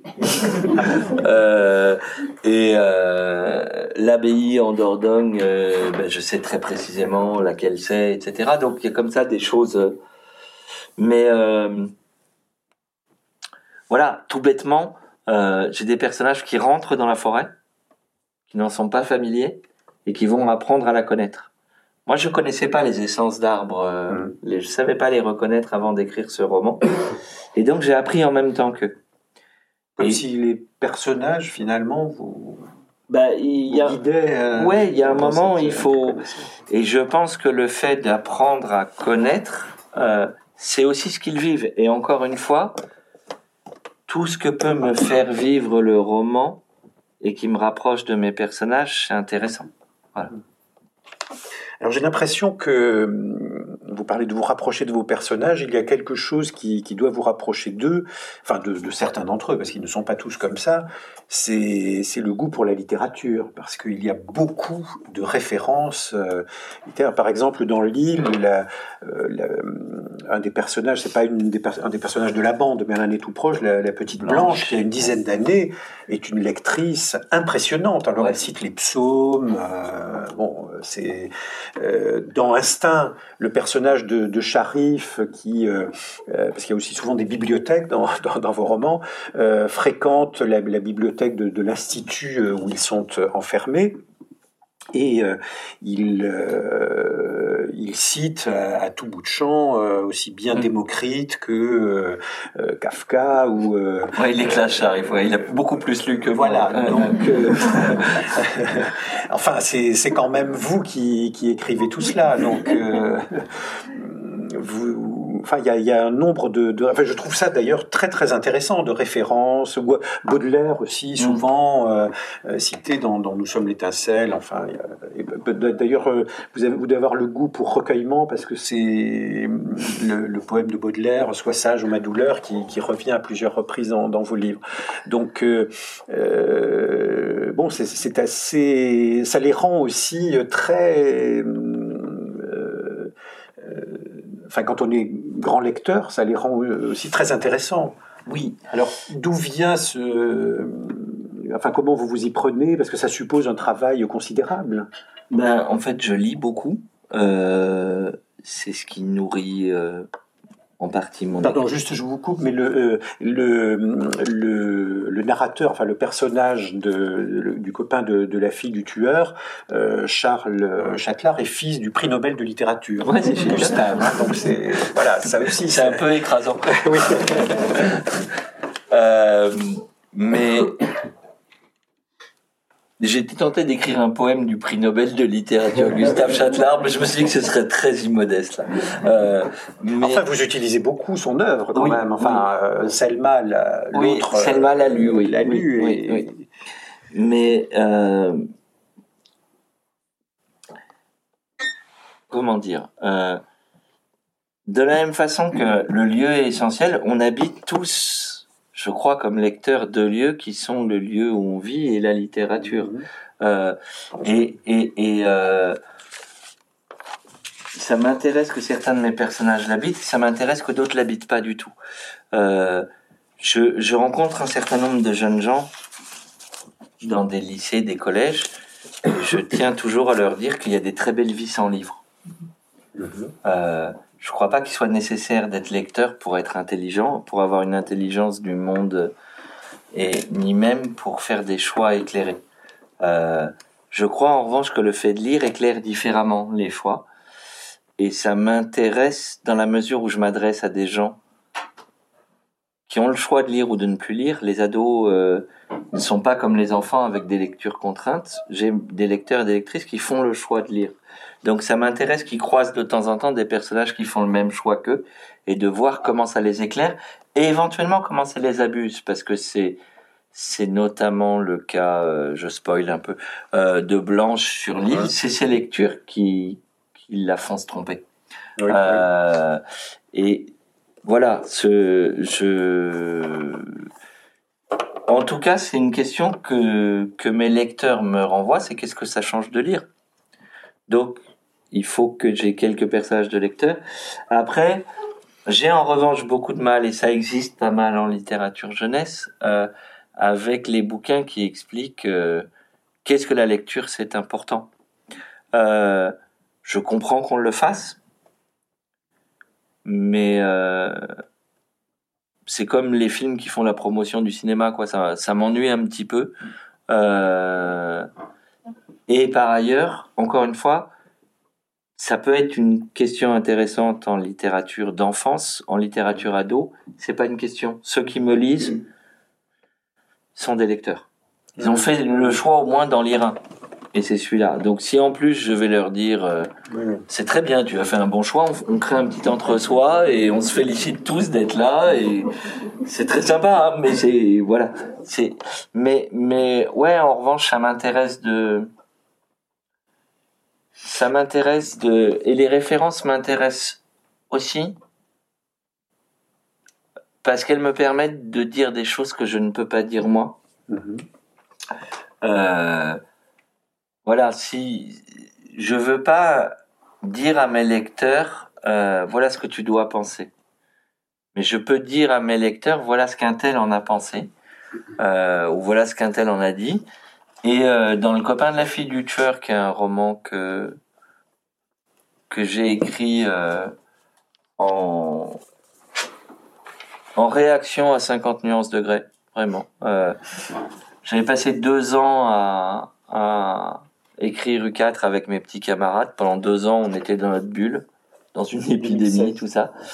Et euh, quand je suis sorti de notre bulle, j'ai vu sur les blogs de mes lecteurs et lectrices, surtout, que le bouquin le plus commenté, référencé, etc., c'était 50 nuances degrés.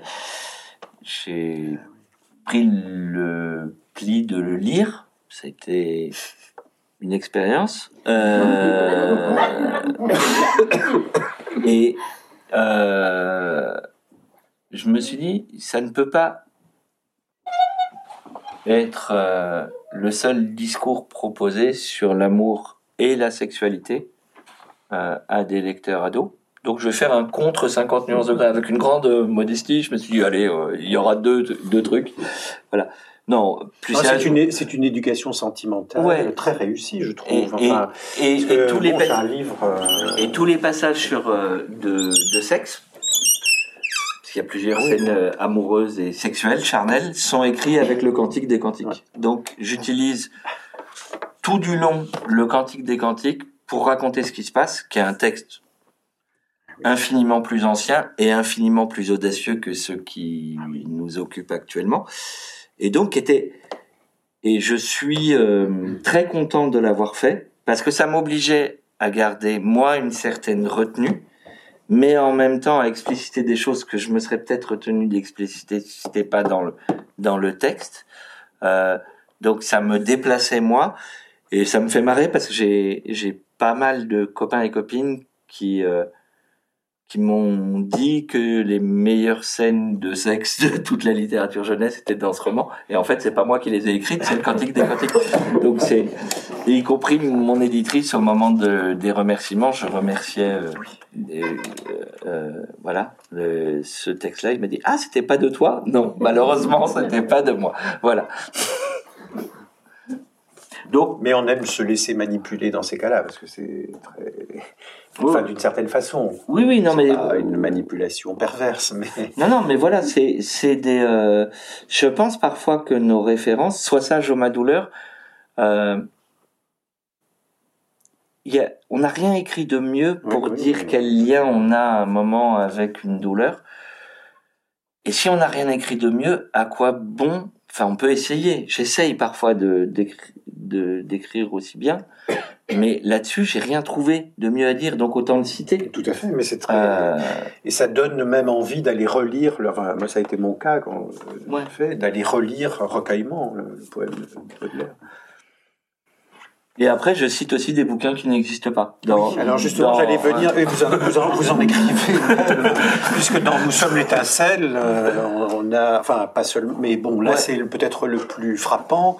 Euh, on a, euh, où, euh, on a, voilà, un texte qui est un, manifeste, qui est une utopie, une utopie exactement, dont je le citais tout à l'heure, Do Not Count on Us de Thomas F.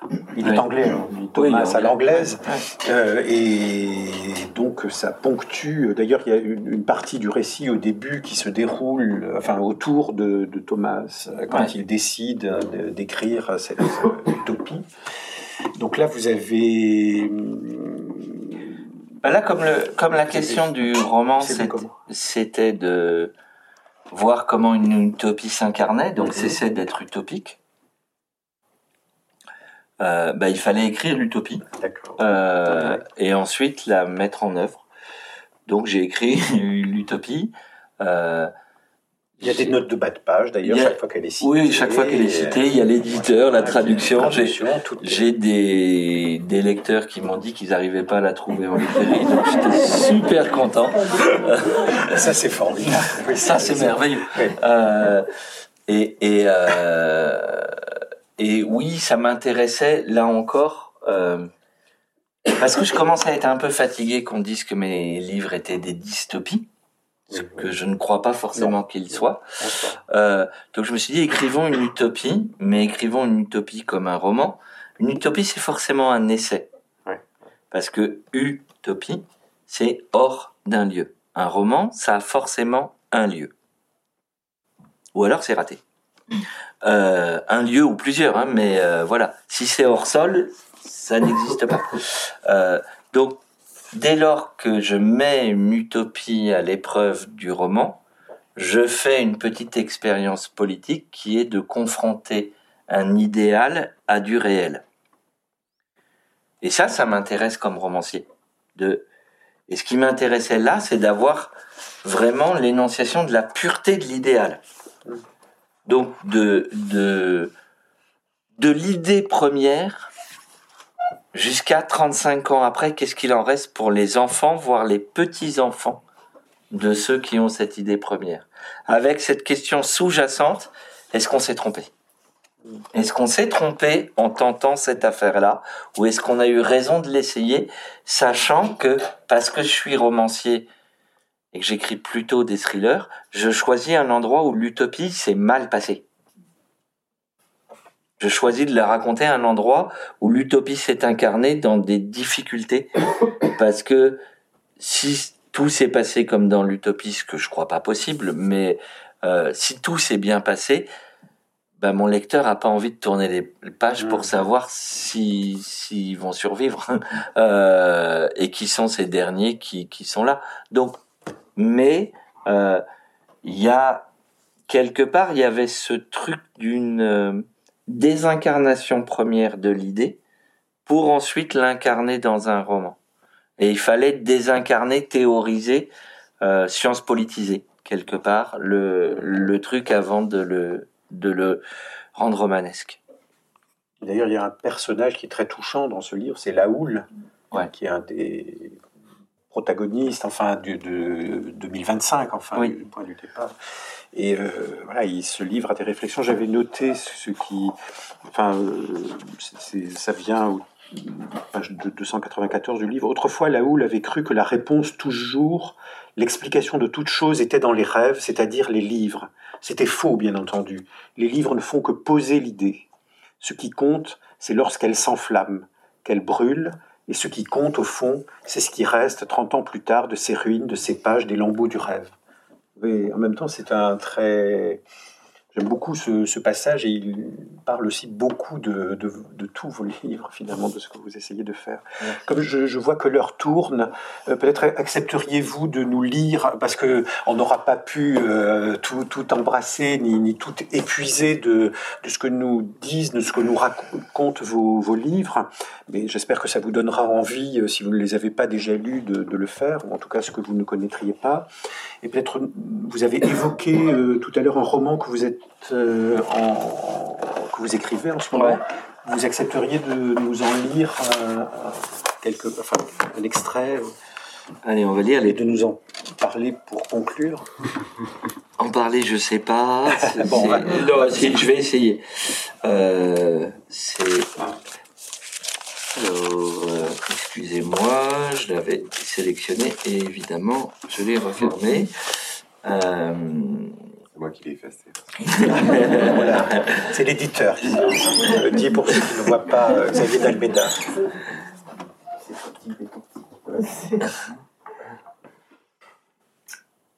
Avril 2018, très loin de l'Europe, quelque part dans la province de Potosi, Bolivie, Amérique latine, la jungle. Ils étaient entrés dans la forêt ensemble.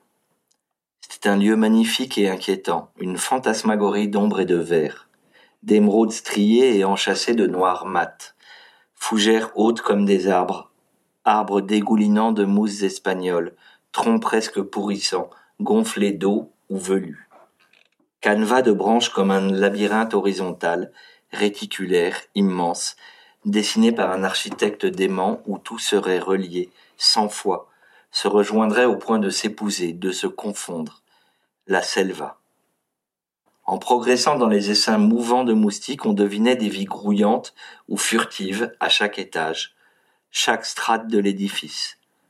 Petits mammifères, reptiles, araignées et insectes qui se donnaient la chasse, se cherchaient, se trouvaient, se fuyaient, s'éventraient, se tuaient. Jusqu'aux sauriens et aux anacondas dont les peaux et les écailles froides constituaient les mystères du marais. La terre ferme n'existait pas vraiment. Tantôt marécage, tantôt racines, tantôt trous d'eau, tantôt sable mouvant, dissimulés par des mousses aussi épaisses que des tapis et odorantes comme des vases. Ça suintait, ça bruissait, ça frémissait. C'était une nuit en plein jour, des ténèbres à peine éclairées. Ça, c'est le début du tome 1. Et le début du tome 2, si tout reste comme ça, hein, parce que tout est susceptible de changer, évidemment, 8 avril 2025, monastère d'Agio Stéphanos, les météores, Grèce. Il existe, c'est entre guillemets, il existe un peuple de chasseuses et de chanteurs, un peuple très ancien qui a longtemps dominé ces montagnes, cette péninsule et tout le centre de notre continent, les Ifs. Les fils et filles de l'air, comme ils s'appelaient, la race. Ce peuple est si ancien qu'on en perd les origines. Ils se disent les fils de l'air, et se croient les descendants des arbres. Ils ont toujours vécu dans les forêts. Je dis un peuple, mais c'est inexact. Ils ne sont pas humains. Ils étaient là déjà quand les premiers humains néandertaliens carnivores ont commencé à coloniser l'Europe en arrivant par la Turquie, en pénétrant les Balkans. Je suppose qu'alors les Yves vivaient dans les forêts du Nord en pleine période glaciaire et qu'ils vivaient de la chasse des rennes, mais je l'ignore. Nous n'en avons aucun récit. Et j'ignore quel contact Néandertal a eu avec les fils de l'air alors. Donc vous voyez ces deux ambiances très différentes. Et le projet, c'est d'arriver à raconter une histoire euh, millénaire en la racontant sur trois semaines. Voilà. Euh, donc de j'avais prévu de raconter l'histoire millénaire. On était parti pour six tomes euh, de 500 000 signes et à un moment, on s'est dit peut-être qu'il faudrait suivre un personnage plutôt que de, de tout vouloir embrasser et donc de rien embrasser bien. Donc je suis un personnage qui, a 14 ans, s'appelle Natacha et découvre tout d'un coup l'existence de ce qu'elle avait toujours cru être des légendes racontées par son père et qui d'un coup euh, euh, devient euh, réel. Voilà. Donc on verra si c'est réussi ou pas. T'as vu, j'en ai pas trop dit, ça va? Bon, merci hein, Vincent Vimino, merci beaucoup pour, pour cet échange. Euh, j'espère que ça vous aura euh, voilà, permis de mieux entrer dans, dans, cette littérature si, si, intéressante et ou, sinon d'avoir envie d'y entrer si vous n'avez pas encore lu ces livres. Et maintenant, c'est le temps des questions. Oui, voilà, si vous avez des questions. Une par rapport à l'hôtel des frissons. Oui. Qui est une première lecture. Avec le temps d'en parler. Euh, alors que personnellement, j'aime beaucoup lire. Oui. Merci. Voilà. Euh, je voulais savoir quelle est, comment, comment vous est venue l'idée de, de cet exercice très particulier de première lecture. Donc, euh, un roman court où il faut vite planter le décor, présenter les personnages. Et c'est particulièrement réussi dans chaque tome. Donc, Merci. Euh, c'est, alors là, c'est vraiment né de ma petite dernière qui a 8 ans de moins que les aînés. Euh, 8 ans de moins que la troisième. J'en ai 4. Hein. Et euh, qui était donc la seule à pas lire des romans pour ados. Euh, il n'était pas question qu'elle lise certains de mes romans avant quelques années. Et, et qui râlait et qui m'a dit un jour écris-moi un livre pour moi. Voilà. Alors ça faisait très longtemps que j'avais plus écrit de rom de texte pour les enfants puisque j'avais ça faisait euh, je crois 8 ans, 9 ans que j'écrivais plus que pour les ados et les jeunes adultes. Ça m'a demandé un effort considérable euh, parce que quand j'écris pour les ados euh, je ne je n'amende en rien la langue que j'utiliserai pour euh, pour des adultes. Euh, c'est j'écris voilà, c'est mes personnages qui changent, ils ont un point de vue neuf sur une situation, mais l'écriture et la langue et j'ai envie de dire c'est la mienne. En, en euh, sur l'hôtel des frissons, ça n'est pas la mienne, c'est la mienne à destination d'enfants qui pourraient être embarrassés par certains vocabulaires et, et voilà. Et donc, ça demande beaucoup de boulot. Euh, et en fait, ça s'est facilité au cours des tomes parce que euh, parce que c'est du roman illustré. Là aussi, j'avais perdu l'habitude et que avoir quelqu'un dont on sait ce qui ce qu'elle, en l'occurrence Joël Dredomy, euh, va faire euh, de mes personnages, d'une part m'excitait un petit peu puisque j'essayais de créer des situations où ces dessins seraient marrants, euh, et d'autre part me permettait d'éviter aussi euh, euh, certaines descriptions parce que je savais que le dessin serait plus efficace. Voilà. Donc euh, ça change. Euh, c'est intéressant le roman illustré, mais c'est d'autant plus intéressant si ça change l'écriture. Voilà. Et, c'est plus facile une fois qu'on a trouvé son illustrateur et qu'on a raconté. Et vous avez eu le courage de, de clore la série. Bah, C'est-à-dire qu'elle commence à lire mes romans ados, quoi. voilà, elle est arrivée, elle est arrivée à l'âge où, quand elle a commencé à lire Les Pluies et Instinct, euh, j'ai arrêté l'Hôtel des Frissons. Il y a 10 volumes. oui, j'en ai fait quand même quelques-uns. Jacques Moi, je voulais revenir. Vous avez, évoqué les, les conditions d'écriture de, l'île. Oui et, et, du dialogue en quelque sorte que vous avez avec euh, euh, le lectorat, vos, vos, lecteurs. Est-ce que ces, ces, lecteurs étaient à l'image de ce que vous imaginiez de vos lecteurs ou est-ce que c'était des lecteurs différents? Alors déjà, c'était des lecteurs particuliers parce que j'étais sur Facebook. Mmh. Et Facebook est un réseau social de vieux. Euh, donc, je ne, je ne dialoguais pas avec des ados, qui reste une partie importante de mes lecteurs. Je dialoguais avec euh, des adultes, soit lecteurs, soit médiateurs ou prescripteurs. J'ai eu aussi beaucoup de profs, profs doc, qui ont utilisé euh, euh, l'île pour le mettre sur leurs espaces numériques de travail et mettre un chapitre par jour. Euh, voilà, j'ai rencontré deux classes pendant le confinement qui lisaient tous les jours, donc j'ai eu l'occasion de croiser des ados. Je les ai rencontrés virtuellement, hein, évidemment. On n'avait pas le droit de se voir, mais euh, mais pour le reste, j'ai été en dialogue avec des adultes. Euh, et après, oui, une lecture, c'est toujours euh, surprenant euh, parce que les gens voient dans mes bouquins des choses que je je ne pensais pas y avoir mis. Euh, parce que il y a un attachement d'un certain nombre de lecteurs et lectrices à des personnages qui est qui est toujours euh, qui en dit long sur sur les lecteurs et lectrices. Pourquoi est-ce qu'on s'attache à tel personnage plutôt que tel autre? Pourquoi est-ce qu'on ose écrire? Lui je m'en fous s'il meurt mais un tel il n'en est pas question. Ce qui est quand même violent. Euh, je sais pas. Euh, je sais pas. Et, euh, et voilà pourquoi est-ce que euh, un personnage devient un modèle de relation amoureuse comme j'ai eu l'occasion de le faire tout à l'heure en dédicace comme comme vous me l'avez dit ben c'est ça en dit long sur le lecteur ou la lectrice et c'est un peu des fois un peu bouleversant aussi quand même hein, euh, de se dire euh, là on est très différents, on vit pas au même endroit, on n'est pas mu par les mêmes choses, on n'a pas la même histoire, mais il y a un truc qui est rentré en résonance, voilà. Euh, et pas avec moi, avec un personnage. Mais malgré tout, il y a quelque chose qui parce que moi j'aime chacun de mes personnages.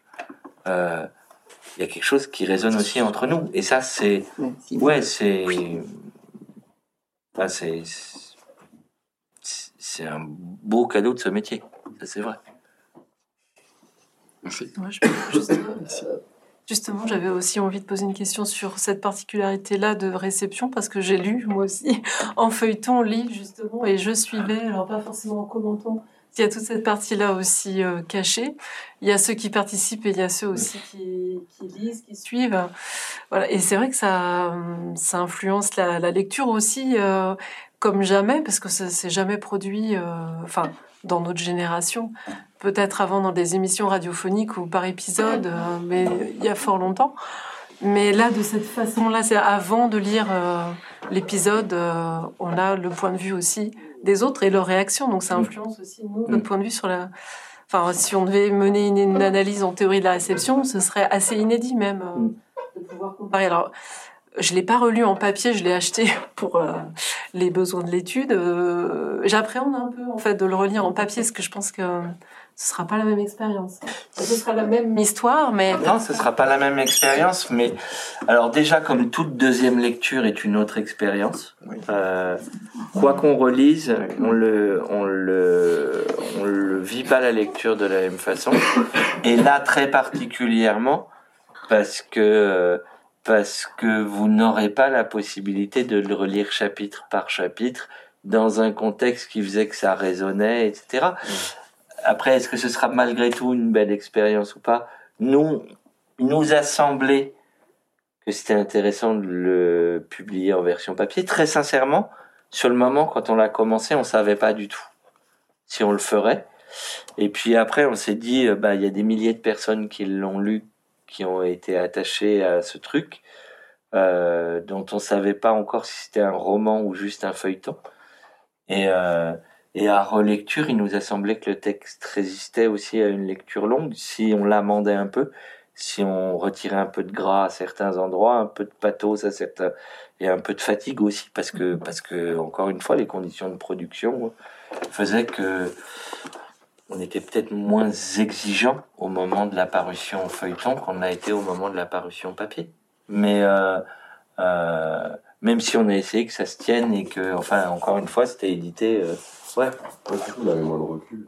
Ouais. Je, me permets, mais c'est ce qui fait la différence avec l'édition euh, d'un roman, c'est que, ne serait-ce que moi, je le relis euh, cinq ou six fois sur un temps long. On a du recul sur ce qu'on est. Alors que là, c'était le soir même.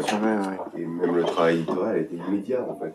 Donc, euh, et, et, surtout, un travail éditorial découpé on ne peut pas revenir en arrière et dire ah non mais ce chapitre-là il était un peu plus faible, il faudrait peut-être que tu le muscles un peu ou que tu le supprimes. Peut pas faire ça sur un feuilleton. Ce qui rend la chose très intéressante, mais qui fait que à la publication ça n'a plus rien à voir. Et ça, c'était passionnant de voir cette différence. Euh. Moi, j'ai pas suivi jour par jour parce que j'ai eu un peu au début. Et après, j'ai eu la joie, un peu comme quand on attend. Je...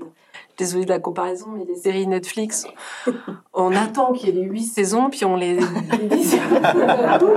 parce qu'on n'a pas envie d'arriver à attendre toujours un an après que ce soit produit. Donc moi, j'ai le plaisir de les de binge reading tous les jours. voilà. Euh, c'est pour ça que je dis, là, vous avez évoqué certaines lectures et il y en avait d'autres. Il y en a eu plein d'autres. Et sur U4, on a eu des lectures de eh incroyables de gens qui lisaient les quatre romans en même temps. C'est-à-dire que sur U4, on a chapitré jour par jour et il y a la date. Donc vous pouvez lire les quatre romans, ce qui se passe au 13 décembre, et il y a des gamins qui l'ont fait. Euh, et voilà. Donc pour vérifier que c'était cohérent. Et c'était cohérent, on n'a eu aucune réclamation. Euh, mais ça supposait un travail de dingue. Ouais, bah c'est deux ans de boulot, ouais. Et, et, euh, et voilà. Et euh, mais avec des trucs, on s'est rendu compte. voilà, on était obligé d'avoir un calendrier lunaire parce que s'il se balade et que la lune est pleine à un endroit tel jour, il faut qu'elle soit pleine dans les quatre romans. Euh, tout est comme ça, quoi. S'il tombe de la neige euh, à Lyon, est-ce qu'il peut ne pas en tomber euh, à Paris, mais en tomber à Marseille? Je sais pas. Il faut qu'on se renseigne sur les phénomènes météo.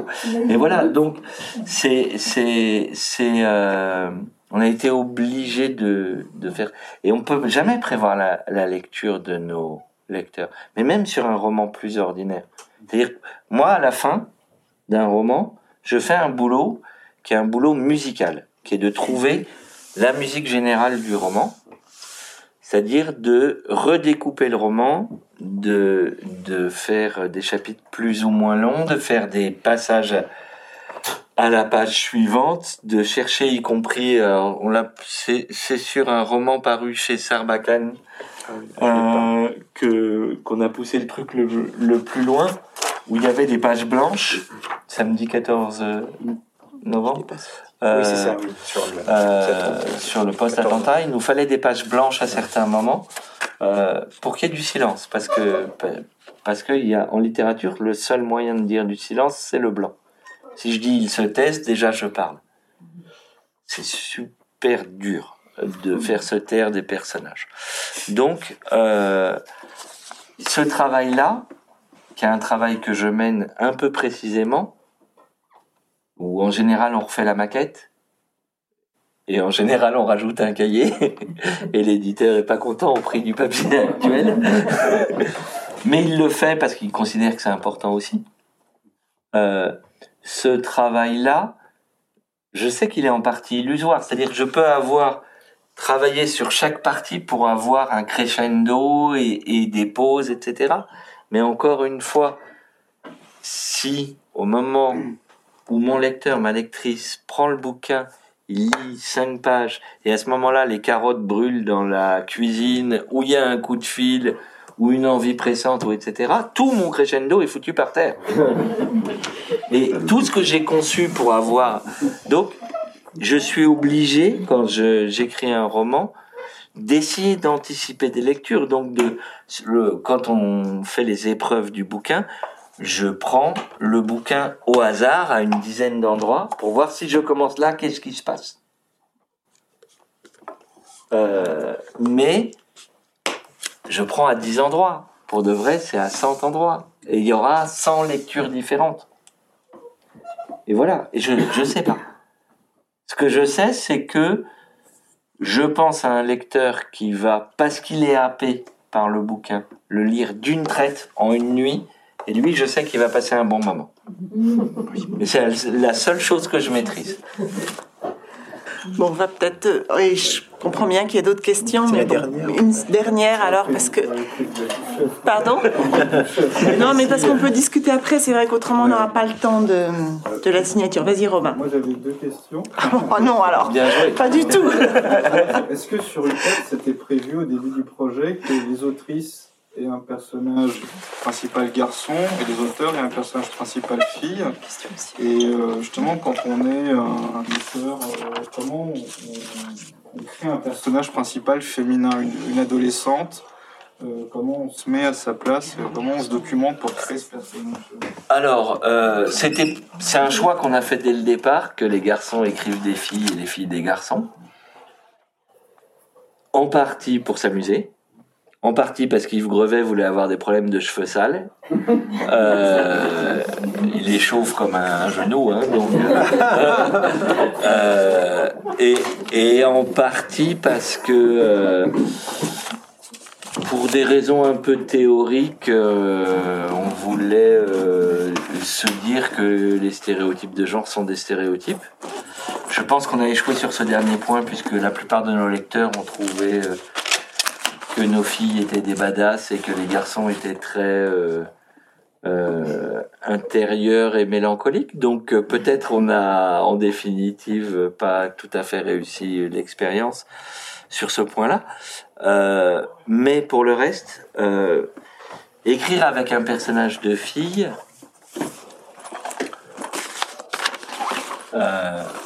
moi me paraît pas plus compliqué qu'écrire avec un personnage qui a 15 ans aujourd'hui alors que j'en ai 50. C'est une expérience ontologiquement différente, un rapport au monde différent. Euh, de plus en plus, j'essaye que le corps de mes personnages me dicte des choses. Donc, euh, Voilà, que, que j'ai un personnage indisposé par ses règles au moment où, euh, où il se passe une scène d'action, euh, ça m'intéresse. Après, il faut pas que ça devienne un système, parce qu'il faut pas réduire quelques personnages que ce soit à son corps. Euh, mais en tout état de cause, ça m'intéresse que tous les éléments de la personne, y compris la biologie, le physique, euh, euh, interviennent.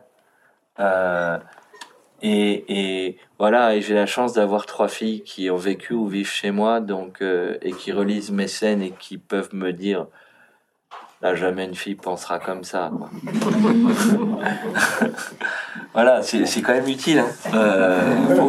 Faut, pas se, faut mentir. Et après, il y a des scènes que je leur fais relire en amont et que je fais relire aussi en amont à des collègues euh, femmes. Ce qui était joli sur U4, c'était que pour la première fois, tandis que j'écrivais, j'avais une collègue, Florence, avec qui on écrivait, qui, en direct, pouvait me dire, là, tu sonnes pas juste. Et c'était intéressant, vraiment. Euh, et ça m'a fait prendre conscience de certaines choses qui fait qu'aujourd'hui, je demande à des collègues parfois de relire une scène en me disant est-ce que je suis dans le, dans le faux? Voilà. va peut-être arrêter là. merci beaucoup. Vous